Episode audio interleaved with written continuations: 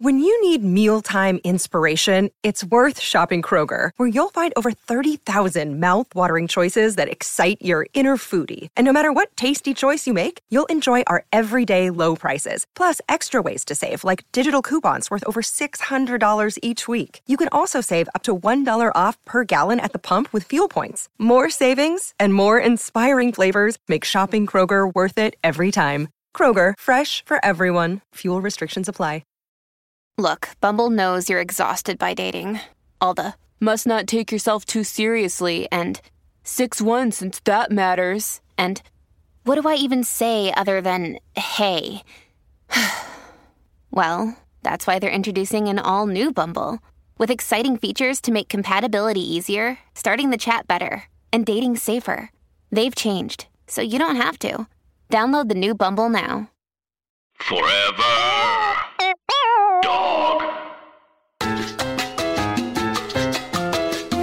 Rose and Jamie are two best friends. And they love Sex and the City. And they couldn't help but wonder Do you love it too? Carrie, Miranda, Samantha, Charlotte, Cosmos, Frenchies. So many dudes. Every single dude. All the dudes. And we couldn't help but wonder. With Jamie Lee. And Rose Surnow. I'm Jamie Lee. And I'm Rose Surnow. And this is Couldn't Help But Wonder. A podcast where we talk about Sex and the City and how it relates To, to us.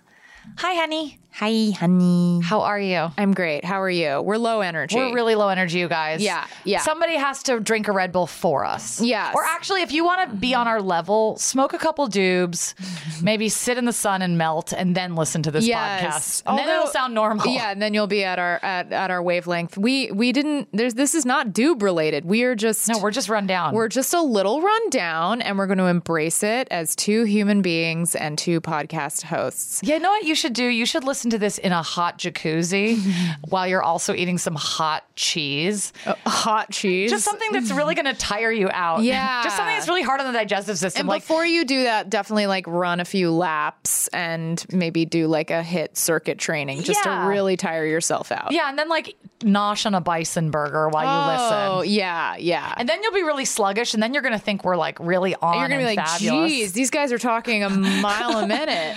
It's like, gal, who were you this week, if I may ask such a question? Oh, um, well, I'm really interested to find out who you were this week, but I'll go quick. Um, I think I was Carrie this week. tell us. Well, because uh, okay, so I know this is a later episode. Um, today we'll be covering uh, the uh, season. What's the first season Premiere? Thank you.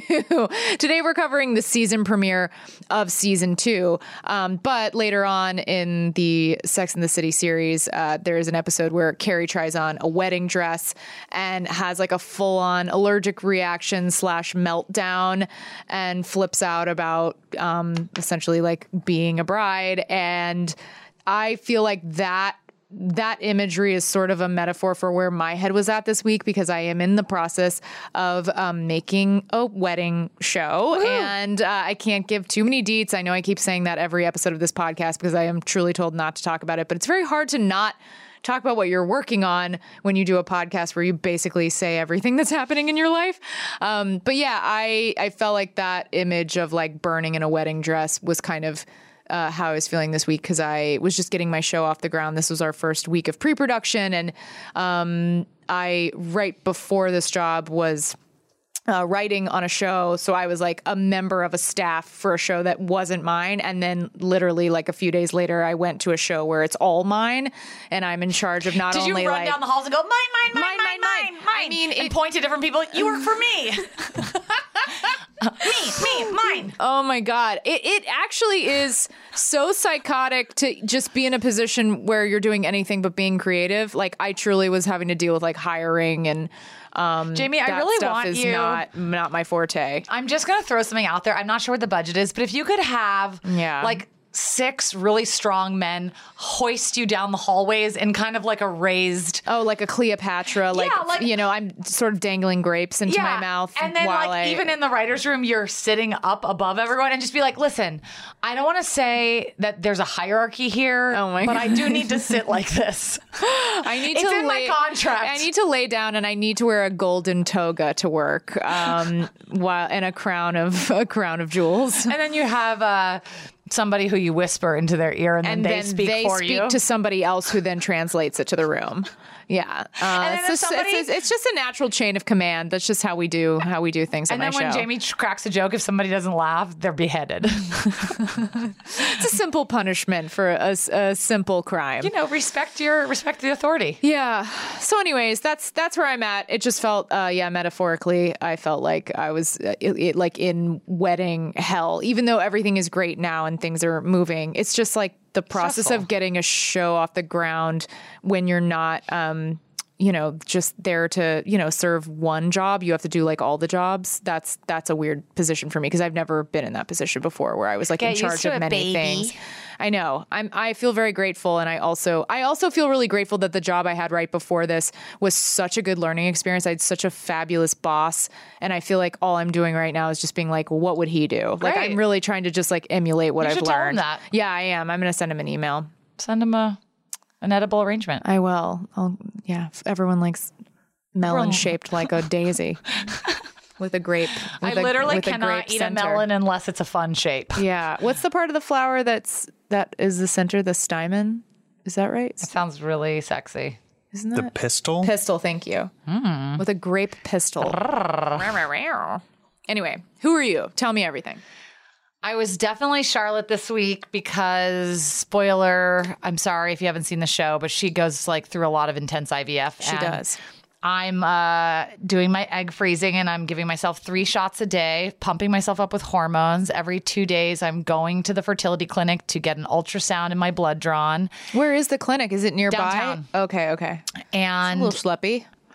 Yeah, and I just am beat. I am. Uh, I, I hate feeling lazy. I'm a worker. I like working, but I can't do anything. I slept Yeah. from noon to six today. Yeah. And if It's anybody, like jet lag. it's really, really Yeah. tiring. And I can be really hard on myself and be like, "Oh, you didn't write today, or you didn't do this." But I'm like, You're I'm literally undergoing a medical treatment. Yeah, like you have to you have to give yourself that permission. I, by the way, fully understand where you're coming from. I would be the same way. Yeah, I'm if just I like, oh, slept so during lazy. the day. Yeah, of course. Yeah, but I can't function and get stuff done. So I'm kind of thinking they tell you as, that too, though, right? Like they kind of give you a heads up, like clear your sketch. Yeah. So anyway, if I have any listeners um, who, if we have any listeners, I, me, Rose, Me, mine, mine, Mine, mine, mine, me, mine, me, me, me, If we have any listeners that are thinking of doing egg freezing, please feel free to uh, message us on the pod and ask any questions because I like letting people know what's going on. I'm also happy to be transparent about the cost. Um, it's $8,000 for retrieving the eggs out of my body, and it was about $2,500 for the medicine. So it's actually. It's definitely not cheap, but it's cheaper than I thought it was. I thought it was gonna be like 20K. Well, there's a range, I was told. Well, also I got 75% off the meds because I like applied for like a discount. So Yeah. if you don't make a ton of money, you can try and get a discount on the meds. But anyway, uh, so I, I I feel a little run down, but I, I feel good. I, I think I'm not sure exactly how old our listeners are. I think it's a range from college, 20s, maybe some 30s, but um, yeah, it, it feels nice. And my mother-in-law. Oh, She's- good. Yeah. So it's it's a wide range, actually. Yeah. Yeah. I, I think for women in, in their 30s, uh, if anyone wants to know about egg freezing, just hit me up. It's it, I, I'm very happy to be doing it. It feels like a, a really good investment in my future. Um, I didn't get as many. If you're 35 years old, you have to get 10 eggs out of your body to, to make sure 100% that you'd have one pregnancy go. I was really hoping that I was going to have 10 eggs, but right now it's looking more like seven. So this is considered really personal information. Women are really shy and emotional about sharing this. I this. love that you're saying it. It's For so some important. reason, I don't feel that sensitive no, we, we it. need to destigmatize it. It's so important, and so many women are doing it and not feeling like they can talk about it. Yeah, I mean, I just think the truth is like as crazy as it is for me to say this because I'm going through this expensive procedure, I do feel that when it comes to having children and finding love, I do think there's a, a little bit of a fate factor involved. Sure. And you can try and you can plan, but I do think you have to surrender a little bit. So I'm happy to be doing this procedure, but I've sort of come to terms with the fact that like I would like to have children, but if it doesn't happen, I will be very happy and still have a great life. Cuz I even have a really high maintenance dog and I can't get anything done. So I'm like I don't even understand how I would do things with kids. So I would like to have kids, but I also feel like I've let go of holding on to it like the mm. only good life for me is one where I have kids. Now I feel a little more watery like I'd like to have kids, but you know, it's up to the gods. I'm not really in charge of this. Yeah. Well, there are so many factors. Yeah, can you physically have one? Do you have the right partner? Are you making enough money? I mean, there's a million things. Yeah, it gets expensive. It's kind of expensive no matter time? Yeah, it's expensive almost no matter what. Whether it's natural, whether it's it's always Oh, there's also so just many raising kids. Yeah, it's all just expensive. Yes. Everything around children is expensive. So that's me. Okay. Well, um, I love that you're being transparent about the process. Thanks, gal. And it is interesting because I I've thought about freezing my eggs, and I think that I, I went for a consultation. I haven't gone through with it I because of what it you're sooner saying. than later. Definitely going to do it sooner than later, and also I had I, I was actually going to do it during my last job.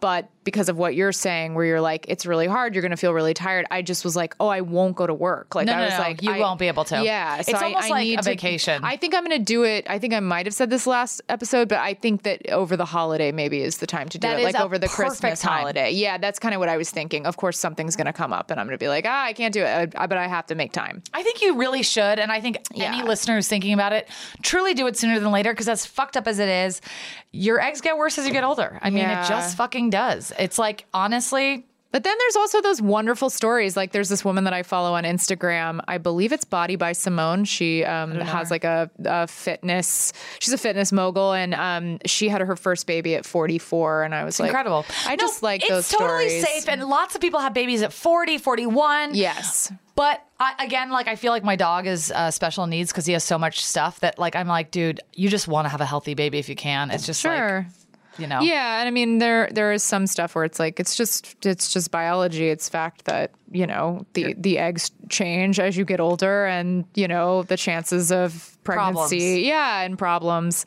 Um, yeah, it all it all comes up and gets harder as you get older. So I totally understand it. Freezing your eggs is crazy though because there's also the element of like, you know, they tell you like we don't.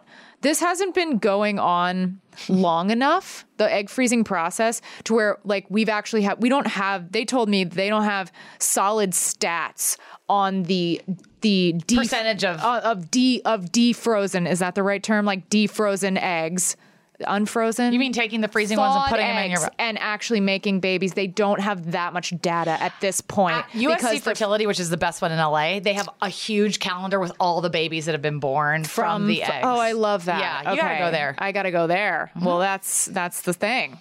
Guess I should have gone to USC. But the woman I went to was saying that the data is very new. So it's like a newer thing. And that's why when they're telling you to freeze your eggs, they're like, they also told me this other part of it, which is like, we want to be honest with you. This is a big business. We want to be honest with you. well, I mean, it's interesting. There's never been a baby that's been born from this. No, but they us- weren't saying no baby. Yeah, yeah. They weren't saying no baby. They're saying that it's new. It's new. So when people come in, they want to tell you all sides of it. They don't Yeah. want to just be like, Bullshit you. Here's your yeah, here's your new child. Like they want you to Yeah. kind of have all the pieces of information. And I thought that was interesting. You like give birth to a popsicle, like a creamsicle. like, wait a minute. All right, I guess I'll eat it. I do like orange and cream. Many of us have those stubborn pounds that seem impossible to lose, no matter how good we eat or how hard we work out. My solution is PlushCare.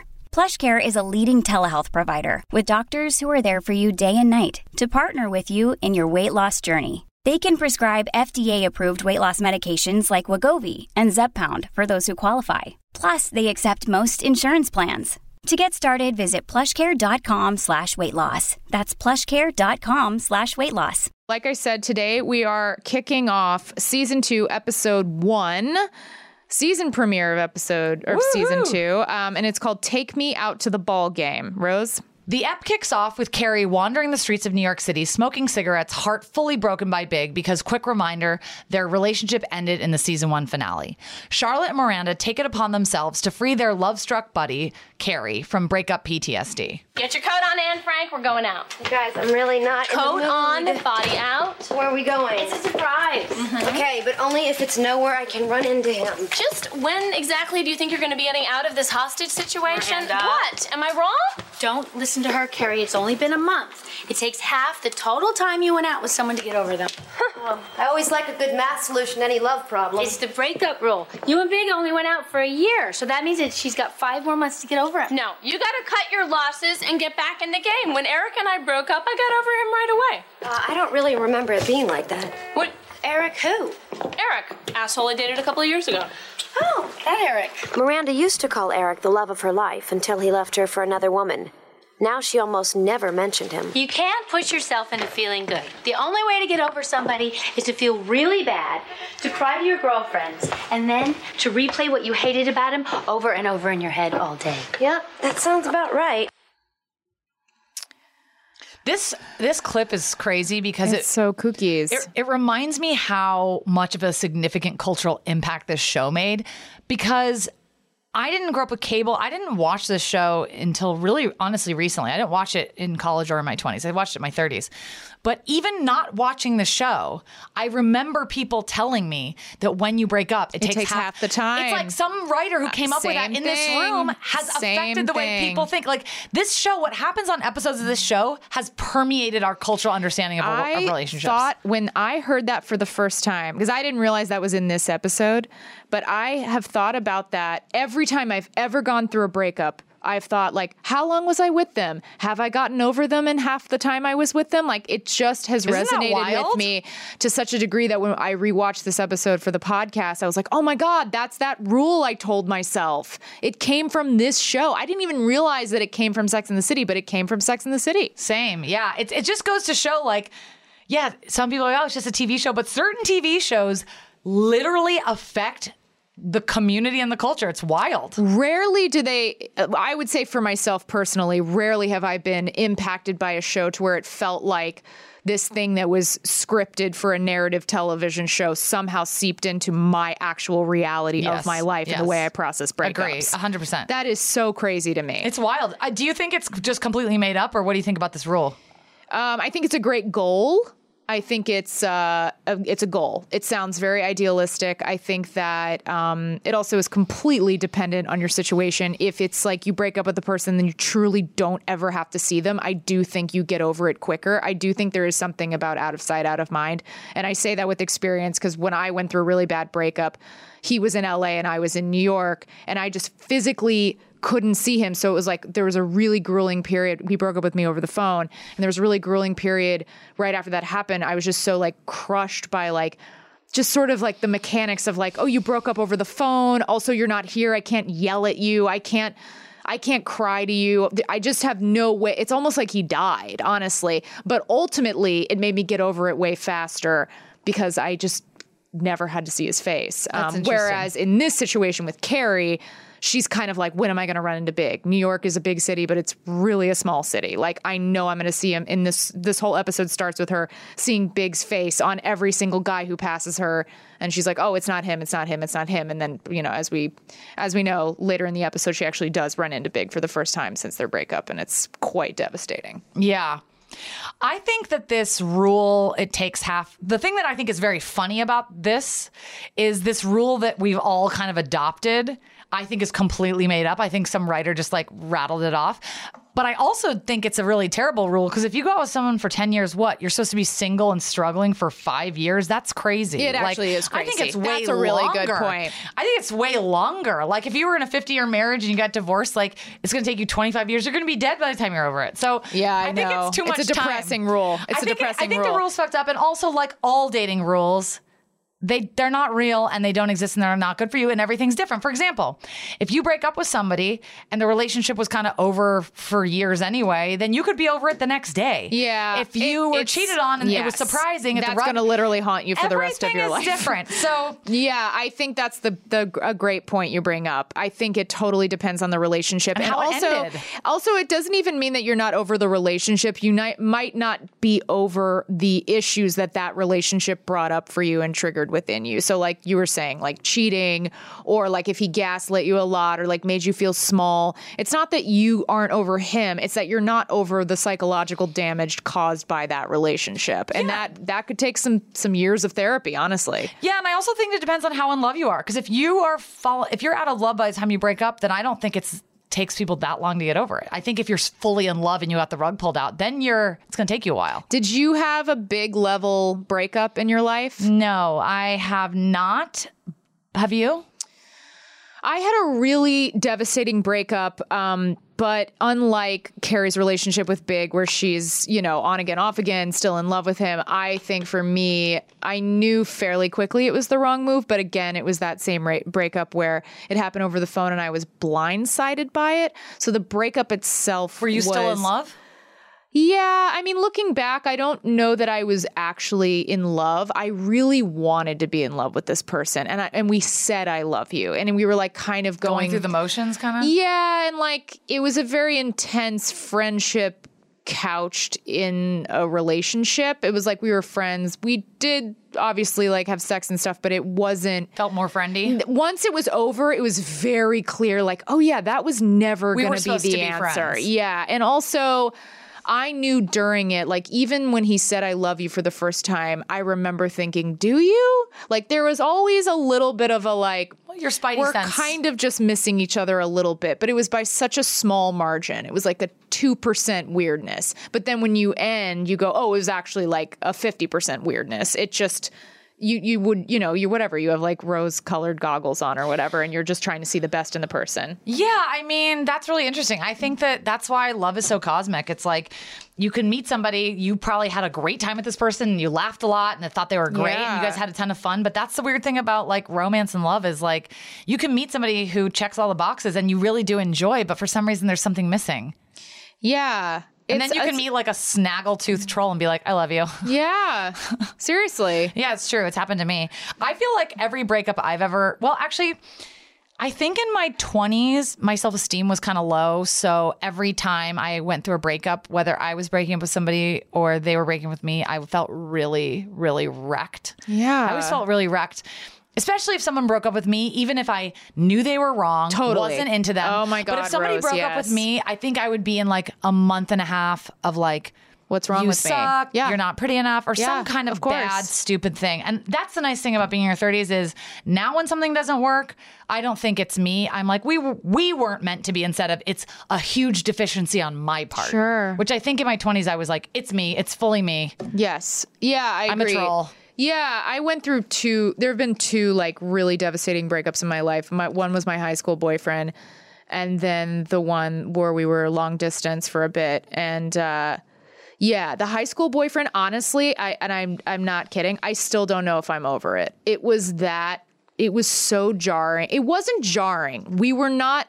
We were really happy. It's so goofy talking about my high school Whatever, relationship but it was we were really happy for like a year and a half and then once we had sex uh, I don't think either of us were like emotionally equipped for what that would entail or how it would sort of change the dynamics of our relationship and our our physical connection. I think it everything just sort of shifted um, because before you have sex with someone, there's like this sweetness and like a tenderness and like an excitement, and then once at that age, once you have sex, Feels a little is- heavy. it's just kind of like okay like how do we it's almost like you're having a threesome with this new sexual act where we're like how do we incorporate you like That's it's always kind of just been us and foreplay but now we also have sex on the table. So how do we bring sex into the equation?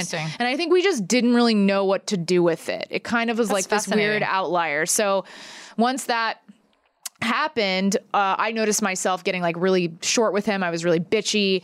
I and then I would notice that I was being bitchy, and I was like, just stop it. Like, why are you? And it was all just I didn't know how to use my words. He didn't know how to use his words. Like, I just whatever. I just truly like didn't have the emotional maturity, Which is to articulate how I was feeling. And then eventually, I'll never forget it. We went to eat, and we were like not really talking when we went to eat. This was like on a school night. This was like on a Wednesday, and then he drove me back to my house. And when he pulled up in front of my house, he said the line, Do you want to talk about our relationship? And I was like, That's it, we're breaking up. And I was like, I mean, to this day, I'm like, uh, it was Do you so want to talk? Is devastating. literally, do you want to talk? It's the five worst words in the human language put together. horrible. Never Horrible. want to hear it. The answer is always no. Bye. Also, do you want to talk about our relationship? It was also like an acknowledgement that we Had an issue. had an issue and we're really serious about each other. Like even hearing the word relationship when you're like 16, you're like, "Oh fuck, we we are and were in a relationship." Like that's a thing that's about to end. So anyways, and then he started dating a girl at my school and I told you I stalked them and um crashed into the mailbox in front like, of yeah, one it of my favorite things yeah, about you. uh, I mean, you know, it, this story has a silver lining. I mean, that that was just a golden gem that came out of it, out of the tragedy. Do you think that there's any breakup rules? Like, do you have any breakup rules for yourself or for friends? Like, if someone's going through something, do you have any rules? Mm-hmm. Let's hear them. My main rule would be get a therapist. It's a really good rule. That's like the only rule I support. Doesn't mean you can't talk to your friends. It just means you have to have a professional person who is helping you through this. Jamie, that is such good advice. And I'm not kidding. I said it in the Greg Behrendt episode. He wrote the most brilliant breakup book. It truly helped me when I was Say the going name through the so long. people can get it. It's called um, it's called a breakup because it's broken. Okay. and it's written by Greg and I believe him and Amiira wrote it. It might be Greg who wrote it solo. Okay. They write some books together. Cool. But um, anyone who's going through a breakup or knows someone going through a breakup, buy this book. It is it is just such a, a helpful guide, and um, it really is kind of like a friend in in the shape of a book. Like it felt like oh, this A is my book-shaped friend? Yeah, it's a book shaped friend who just like went with me everywhere, and it's like there's Yeah. pros and cons with having a book shaped friend. You can't share clothes. Right. Yeah, that's yeah, that's a well. That- it's also that honestly a is, not that's a- actually a pro because I don't really love sharing. So for me, having a book shaped friend, like they don't ask to borrow shit, and it's great. Bad wing woman. Yeah, But good on good by the pool. G- good on Great uh, the vacations. subway. Absolutely, Yeah. yeah. Um. So uh, yes. Anyways, that's it. Love it.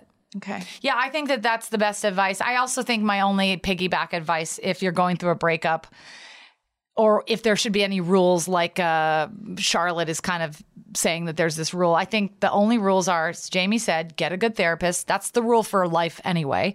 And then a second rule on top of that, this is also just a rule for life, is be really gentle and kind to yourself.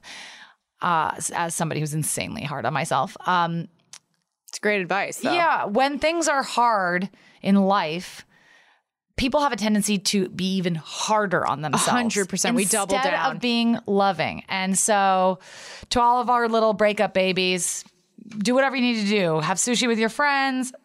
Get ice cream. Watch your favorite thing. Cuddle with somebody. Just be and gentle. exercise that's a big one and I, I think i might have said this on an earlier episode but my therapist straight up was like are you exercising and i was like yeah i'm going for walks and he was like no are you like getting your heart rate up? Are you doing up? like PD90X? he literally was like are you getting your heart rate up and i was like oh no and he's like start doing that and then like you can keep talking to me but you have to be doing that while you're coming here as well because uh, it, they go hand in hand and i was like okay and it really did help That's amazing. it really helped. I mean, it sounds so basic, but like literally just like running on a treadmill or like doing like the fucking stairmaster or whatever your cardio of choice is. It it's huge. If you can get into that zone where your like face is red and you get like it's hard to think about anything else when you're panting that hard. Honestly, it's it's actually quite like meditative. That's amazing. I also have to say one thing before we just jump right back yes, in. please. Um, I can feel in my lower abdomen Mm. like eggs expanding right now. It's really disgusting. I feel like I'm like a farm, like a factory farm. There's a You're not factory a fa- farm in You're my not a factory farm. You're a, you're a farm to table, local, organic.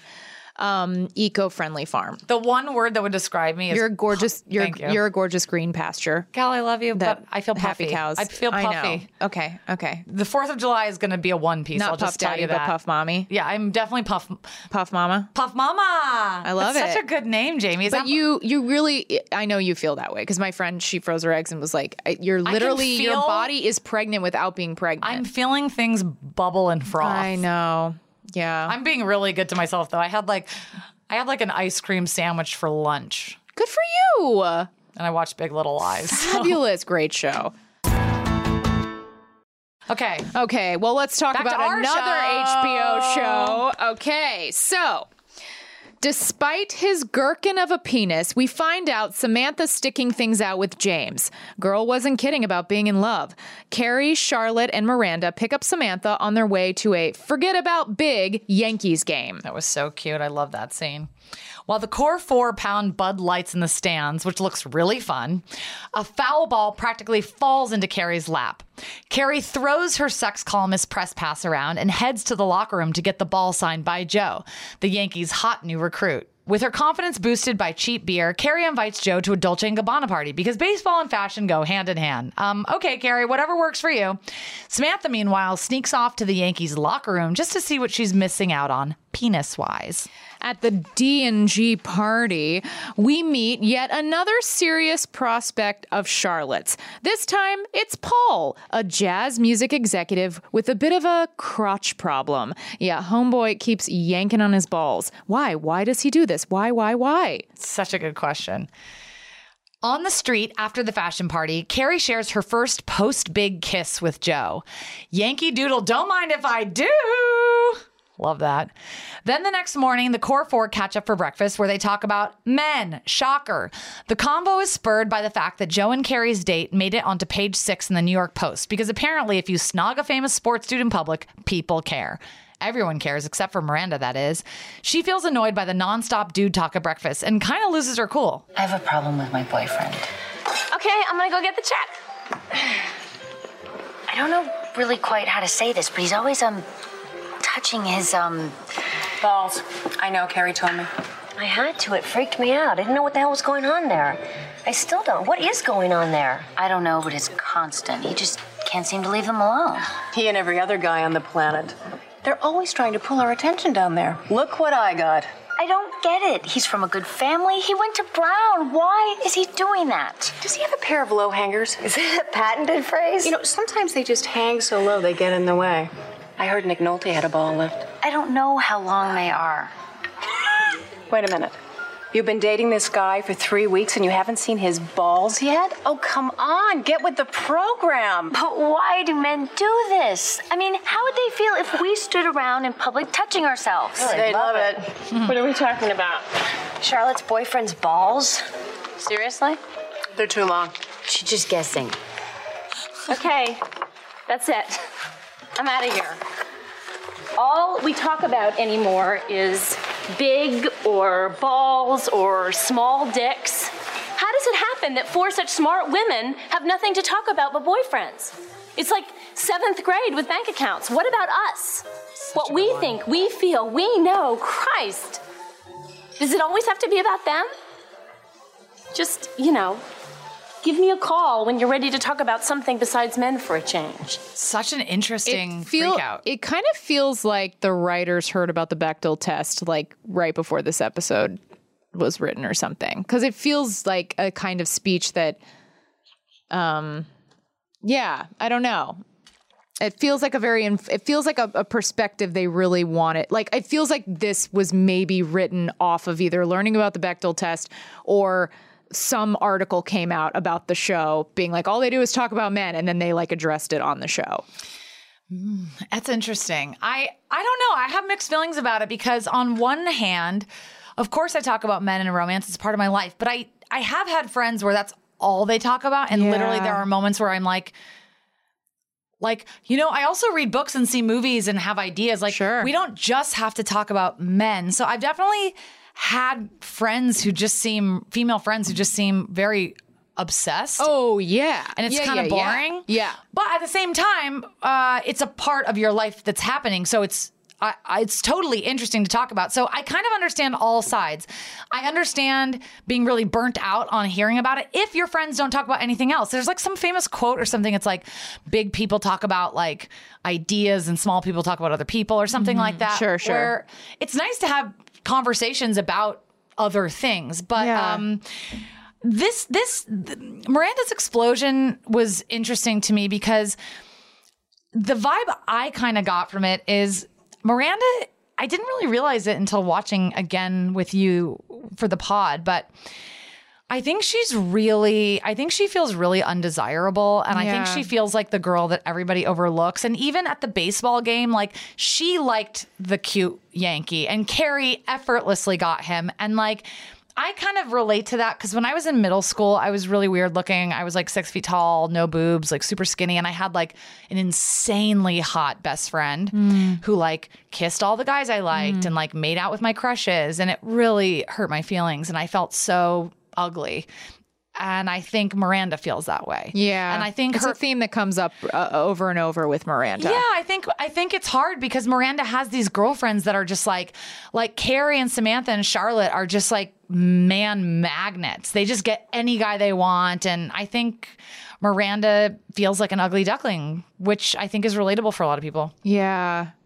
Yeah, it's interesting. I feel like they kind of vacillate. I think sometimes they're on the ugly duckling, uh, ugly duckling track with Miranda and the way they write her, and then there are other times where she's just completely on even footing with the core four, where it's like Charlotte's got a dude, Carrie's got a dude, Miranda's got a dude, Samantha's got a dude, And- but they do. I would say they they toy with Miranda's self esteem in the writing the most. I would say. it's definitely up and down. What did you think about what Miranda said when she was like, "Do we have to talk about guys all the time?" Is it something that you related to or do you think she was being silly? Um well, I think that the speech felt the speech felt a little uh, heavy-handed, considering it was just like a breakfast, Just everyone's catching up. breakfast chat, and also, um, you know, I think that when you're when you're dealing when when you're single and there's four of you and you're all kind of in the same boat, but in different ways, dealing with different relationships and you know relationship statuses like uh, you know Sam- samantha's in love for the first time charlotte's dating this dude who's like perfect but he keeps like scratching his crotch like there is a lot to unpack there and who are you going to talk to about that stuff like that's for your girlfriend. No, you're right. I, So, I think you're right. It's appropriate that they're talking about it. yeah, and the speech was a little like okay, but then I it also is so obvious that she's dealing with personal problems because the uh the level of her coming She in hot. zero to 100, yeah. she comes in hot. It also felt very prepared. It felt like something she's like been thinking about a lot, and it just feels like it actually has nothing to do with her friends, which she kind of later admits. I also think I completely agree with you, and I think sometimes when people are really upset for about something that doesn't seem like a so big deal. rarely about you or the thing they claim they're upset about. Yeah, I think what Miranda really meant by instead of let's stop talking about dudes is I'm the only single one here, and I feel really bad about myself, so I don't want to hear. It's kind of like if you're single. And your friend is like, "Oh my god, I'm so in love. He's perfect." And then you're just like, "Why do we always talk about guys?" It's like obviously you're just what you're saying is like I'm feeling, I'm feeling left out and undesired. or Yeah, and it's really interesting because they have. I actually, it's really. I like that you brought up the fact that she's kind of. um yeah, she kind of like dangles on the edge a little bit when the three of them seem to kind of all be like, yeah, you know, like, fine. Yeah, Yeah. I mean, they have their problems with dating, but they don't have problems like getting dates really. And I agree that, yeah, when She's we go back to season one with like, you know, when she um, was set up with uh, the girl in her office to like attend that meeting of her bosses or that dinner party at her bosses, like, yeah, and or even the way she reacted when people wanted to have a threesome with her, and she was like, "What?" Like, She's the most she insecure does one. feel left out a lot, and this is a this is definitely a theme that keeps coming up. And um, I actually appreciate that they wrote it that way because I think that if you have a really tight knit friend group. There is, especially in high school, I can't, I, I don't really have um, like this kind of friend group now as an adult, but um, in high school I did. And there definitely was a lot of like, I remember one time a friend of mine said to me and my other friend like you if if you if to make the perfect woman it would be your face on her body or something like oh, that. And i remember just being like what? Like then she said it. She wasn't trying to be mean. She was just like, yeah. And it's, It's like, oh, really oh, you all do kind of like ju- at that age. I don't. I wouldn't be this way now, but when you're at that age and you're, you're so filled with insecurity, you're all kind of like judging the other person's ability to like get like dudes. your face, your body, and your punctuality. Yeah, yeah, yeah. And it, yeah, it was just such an odd. Yeah, what do you do with that information? But anyways, my point in bringing that up is when you have a, a tight knit group of women, I think it's impossible to not at some point Compare and yeah, even if you're trying not to do that because you're like, we all love each other, we have a deeper connection, it's not all about looks. Like, you know, we're not all competing for the same men. It's not even like what's going on here. wow, it's interesting you say that because like I can't think of one episode where they both like the same guy. Yeah, Which I guess kind of honestly, this might be it, and it was very subtle. Oh, you're right. Yeah, Because yeah, I The feel like Yankee guy. Miranda loved the Yankee guy. She's like, I'm a huge Yankees fan. Carrie doesn't give a shit about sports. She literally Swooped says, in. I'm only here for the beer. And then she's just like, whatever, I'm drunk and I'm sad about big. So I'm just gonna go up and flirt with this guy. And then she like locks in a date within like a matter of seconds. But that's why the Miranda character is so important because as much as it's really fun to see the fantasy characters like Carrie can get anyone, she's beautiful, Samantha, it's nice to see the person that like maybe most people relate to more like I don't know. I I I think I relate more to the Miranda because I was really awkward looking in high school. So it's also I relate to the like nobody asked me to prom character. But what's cool about Miranda is that Miranda, it's all self esteem related. And it's almost like that Amy Schumer movie, I Feel Pretty, where it's like, and by the way, I'm not saying Miranda and Amy Schumer, they're very, very different types physically and mentally, just different people. But I think that. Miranda, if she had the confidence of some of the other girls and sort She of could felt entitled, she would be there. It's it's not your looks, it's you and your mindset. And her mindset is undeserving or insecure or a combination of both. You know what, Jamie? I don't think it's not not your looks though, because part of the confidence that some girls get is from being like, I I think that people that are like stereotypically, especially girls, very pretty, like popular girl pretty, I think you get sometimes. You you guys can fight me online about this, but like. I think that that can, so at least if we're talking about confidence with men, I think that is comes from your experience, and I think it's hard to tell somebody that's not conventionally attractive, like just be confident, girl, and guys will line up out the door. That's not what I'm saying. Yeah. I'm not saying that. What I'm saying is that the mind, uh, Miranda's mindset Is not helping her. Not helping. No, her. agree. Exactly. It's- Agree. And I think that Carrie's mindset. I mean, if we're talking about traditional looks, Carrie is a very left of center looking. She's beautiful.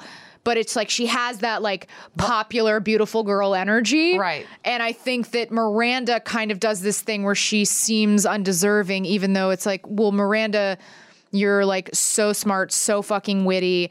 Like you're a beautiful person. Like if you had beautiful person energy, whatever that means, again, fight me, fight me on it. Uh, Fight, on, fight, fight. me on it, fight me on. it. But you know what I mean. If if she had, if she possessed a certain.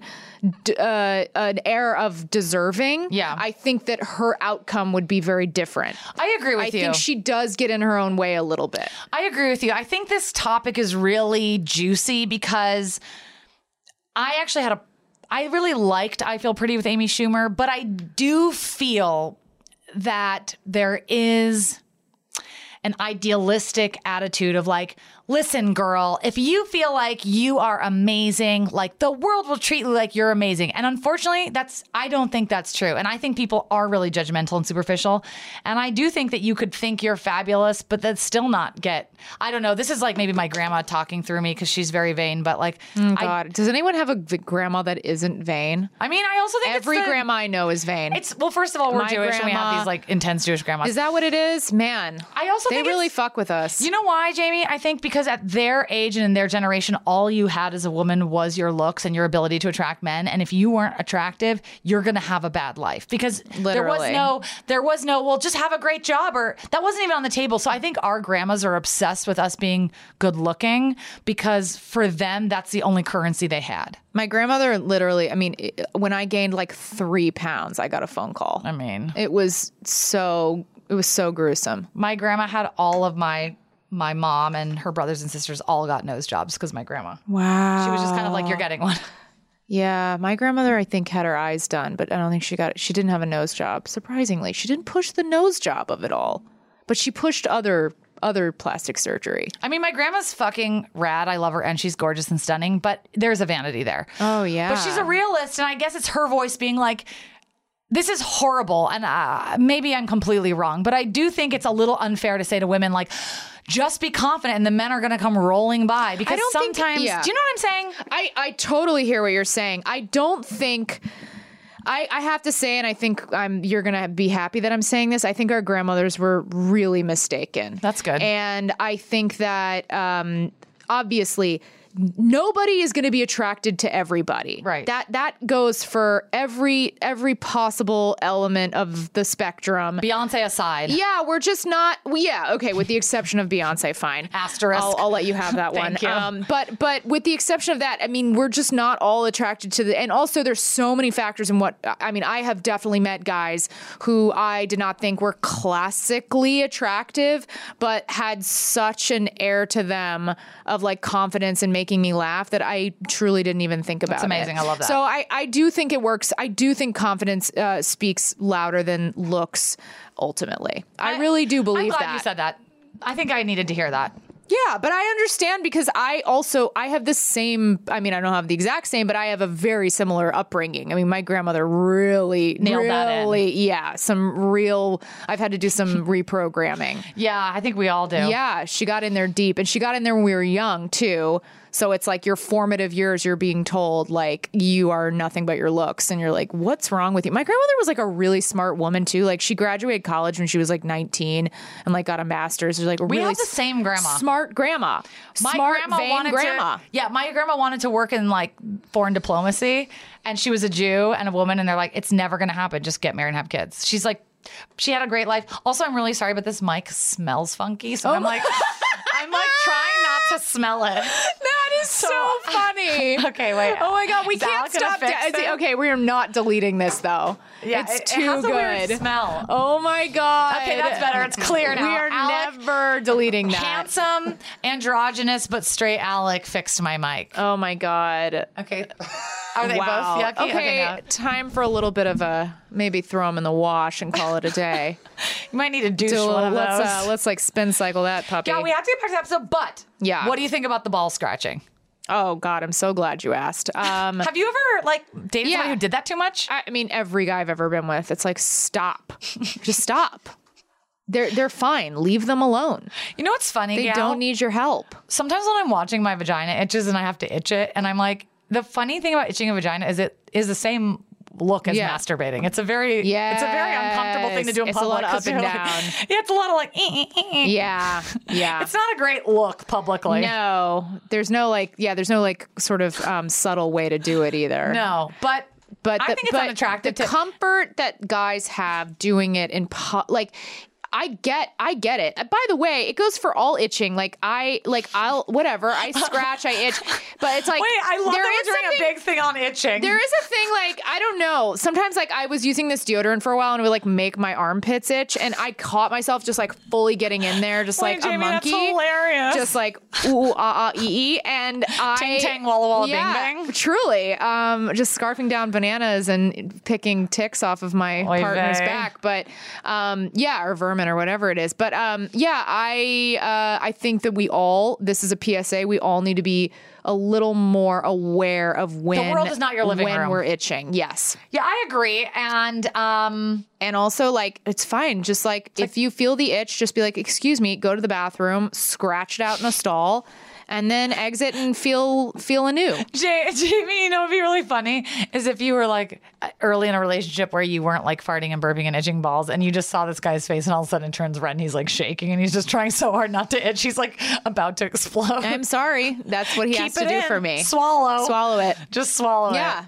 Skylar, do you have anything to talk about with itching balls? Can you handle? Can, can can is it a feeling that you could push aside, or does it have to be addressed? No, it has. Sorry. I, More so when I was younger, it was like you couldn't be an adult about it. You couldn't like not itch. Yeah. And But now? you, yeah, I'm cool now. Yeah, I'm- you Now I'm- you can can deal. swallow it. you know, you can swallow it right down. Is it's one of the great things about being 26. You can really not scratch. I'm thrilled to hear this. So I'm happy, really, really thrilled. Okay. Okay, James, kick us back in. Okay, so back with Samantha, she struggles through a straight up athletic coaching session with James during sex, but when she can't sexually get there, she introduces her vibrator.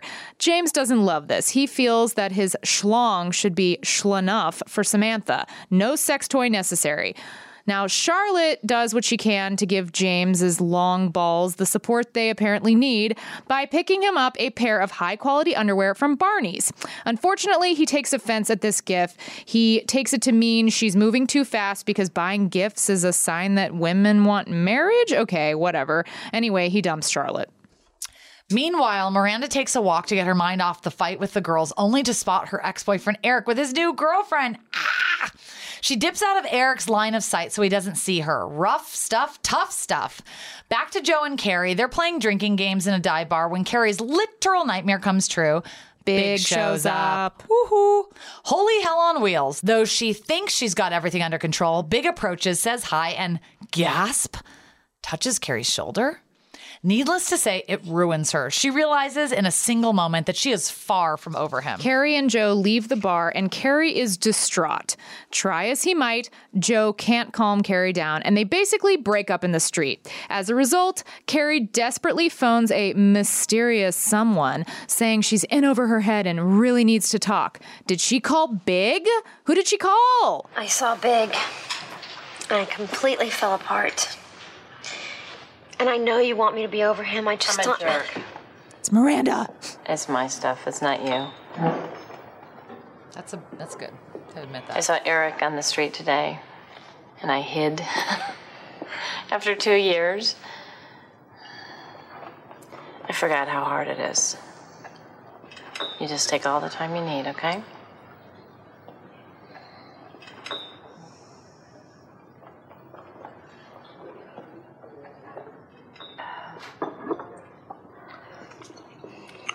These are cold.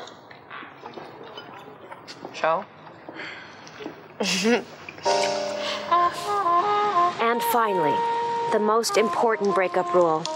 No matter who broke your heart or how long it takes to heal, you'll never get through it without your friends. I love this. So yeah, um Same. So she whatever, she sees Big in a bar and uh freaks out and she makes a phone call being like, "Can we meet at our place?" and we think it's going to be Big, but it turns out to be Miranda and they've like completely made up and bonded and this is just like a very beautiful scene. I really loved the way they use the misdirection here that it's like, "Oh, you need someone?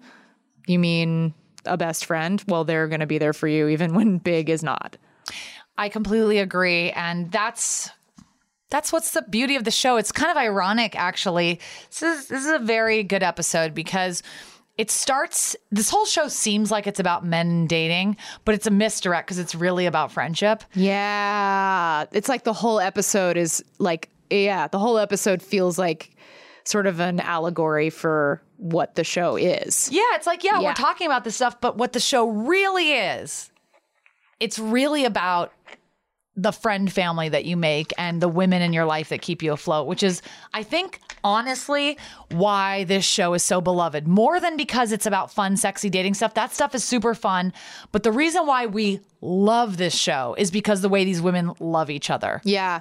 And it's such a it's so wonderful to see um like the term chosen family and you're like, "Oh, these women are there for each other in a way that I'm not even sure family is there for each other." It, it really is a next level. I agree. And also, like a lot of times you see the chosen family show, it's about people in their 20s, like friends or shows Right. like that or girls. And it's like the cool thing about this show, it's probably why I feel like I can relate to it too, because I'm in my 30s, is like they're at the age where people are quote unquote supposed to have a husband and kids and none of them do. So these are, this is their family. yeah. And it's, it's really cool. Yeah. Yeah, they're each other's husband and kids. Yeah. Yeah. Um, and I love the way they make time for each other and uh, the support system. And I, I think that also, just to highlight, like, Miranda is such a good friend. Like, Miranda is always the best. She's the best friend. I agree. And I, think her and Carrie are the have the strongest bond of anybody on the show. The, I, I won't say that. The most familial bond. I feel like they are sisters um, in a lot of ways because they're kind of the only. Not that she hasn't had fight with uh, fights with other people on the show or other characters don't fight with each other. They do, but I feel like Carrie and Miranda. When they fight, it's always the most devastating and also the most heartwarming when they make up. It's like so satisfying. The push pull between the two of them is like they are so in it with each other. They are so there for each other. Yeah, you're reading my mind because I was actually thinking. I, I actually th- agree with you that I actually think that Carrie is the main character, and I think Miranda is the second most Yeah, important character. I do too. I think she has the most nuanced, relatable storylines. I think she feels, in a way, you know what? Okay, go with me here. Ooh, breakthrough. Carrie and Miranda are one person, and Carrie's like the shiny exterior, and Miranda's like the id. She's Uh, like, yes. she's like the neuroses, the Totally. insecurity, and Carrie's like what you do when you feel great about yourself, and Miranda who is who you are when you like eat your feelings, and you're like, whatever, I'm too old, no one's gonna date me, or whatever, I'm ugly. It's like, Yeah. it's like they're kind of the same coin. Yeah, it's almost like care. It's like Deepak Tro- Deepak Chopra um, talks about how there's like your authentic self and then your conditioned self, and it's like, yeah, Miranda, yeah, the conditioned self is like the product of the world sort of like beating down on you and then like you know the authentic self is like you as a baby if you were to just like keep growing Pure without happiness, influence yeah. and i feel like the That's two cool. I like yeah the like two of them yeah it's almost like miranda is the conditioned the conditioned self and and carrie's just like Pure energy. yeah she's just energy she's out there she's getting drunk at baseball games like yeah Yeah, I love that. I, I agree. I also think that like I like that Miranda immediately was like, "This is my fault. I'm an asshole." I know she's really good about that. She has no she has no real ego in that way. I mean, she she really she's not looking to fight. She gets she gets testy, but she's never it's never like coming from a place of wanting to be right or something. It's always just like she gets emotional and then she's like, "Oh, I fucked up." I agree. I think there's something that must be mentioned about this episode. Oh, what? Miranda looks like David Bowie and Peter Pan in this episode. She's got bright, punky, little Yes. forest sprite red hair. She's wearing a green turtleneck all episode. And it's just wild that she's, it's like the super mainstream show that like a lot of really girly girls like. But Miranda's like a, str- looks like a straight up androgynous art star. Yeah. That's kinda such wild. a great point, especially this episode. This episode, she literally looks like Peter Pan. It's also cool because it's like you know now we're really getting to okay so we we watched the first season and everyone kind of was like i don't know the clothes just weren't that experimental. It was kind of just a little safer fashion wise and now we're getting into the evolution of like okay we're taking some bigger swings. Miranda you know miranda is like making a statement with her hair her clothes like her makeup is a little more intense. Like yeah we're, we're like getting into it now oh my the show's in full swing Yes, I just had an idea that maybe we could do. Should I say it or not? please Well, somebody, maybe it was on that really awesome Instagram, every outfit ever on Sex and the City. You guys should follow it if you we don't. We love that. We love that. Instagram. We do. But they showed this picture of Cynthia Nixon when she was in her 20s. Yeah. And she was a model. Oh. And she's crazy beautiful and very typical feminine, like long hair. She literally Really?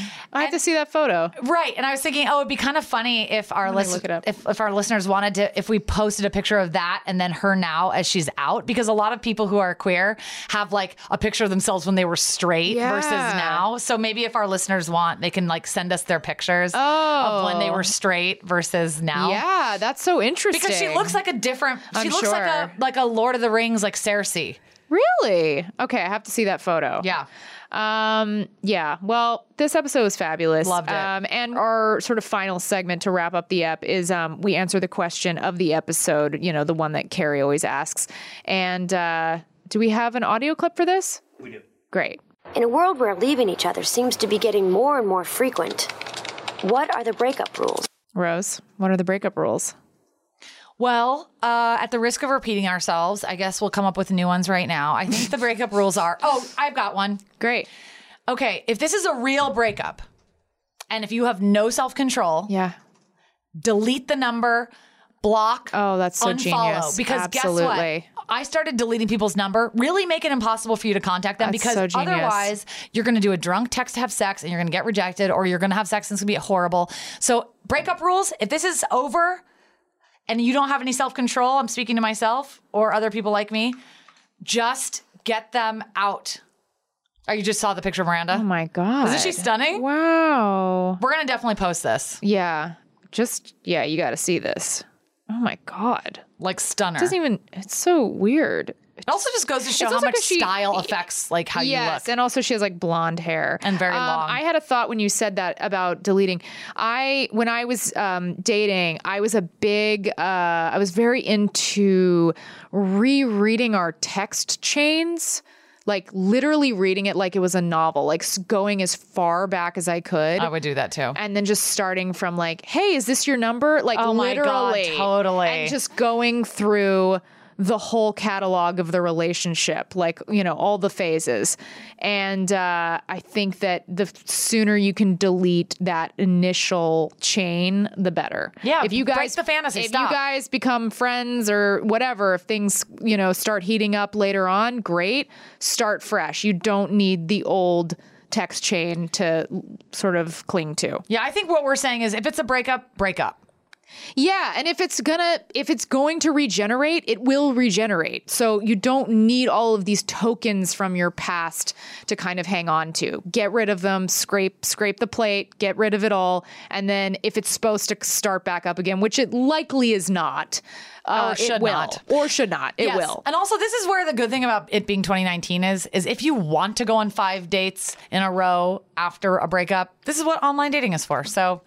Get over it, move on. Jamie, what are you horny for this week? Oh my God, yes. So Sex in the City is obviously a very horny show. We end each episode by sharing what we're currently horny for. Right now, I'm going to say I am horny for Handmaid's Tale. Yes. Yeah, I don't want to always have my hornies be TV shows, Why not? but right now I am really, well, I am very horny for sort of the uh, tradition of climbing into my bed at night and like watching a TV show before falling asleep. amazing. So I am sort of, yeah, I'm really like clinging to my relaxation tactics, I love which that is watch, always. the, the relaxing to you is watching like a dystopian. I know.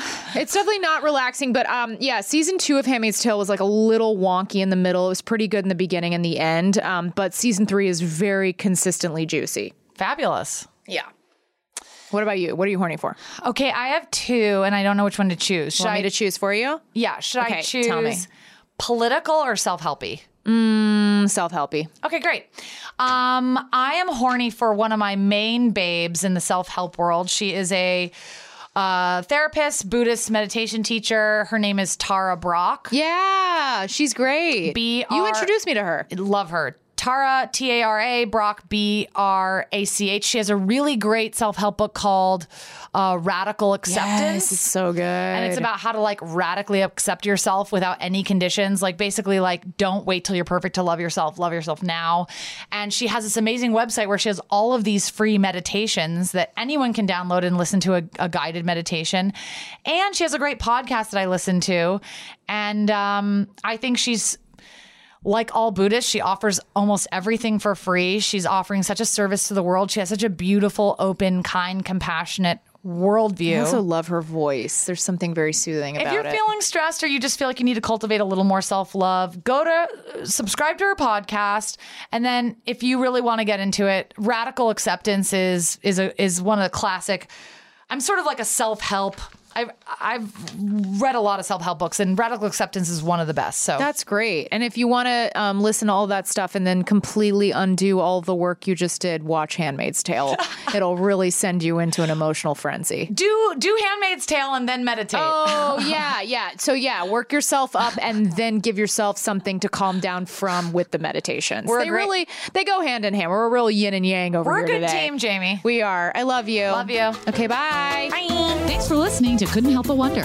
Follow us on Twitter and Instagram at CHBWPod and follow my co host Rose Surnow on Insta and Twitter at Rose Surnow. And please follow my co host Jamie at Really Jamie Lee on Instagram and at The Jamie Lee on Twitter. And please rate, review, subscribe to our show on iTunes, Stitcher, or your favorite podcast app if you're nasty. It helps us, it helps you, it helps everyone. You nasty. Bye. Forever. Dog.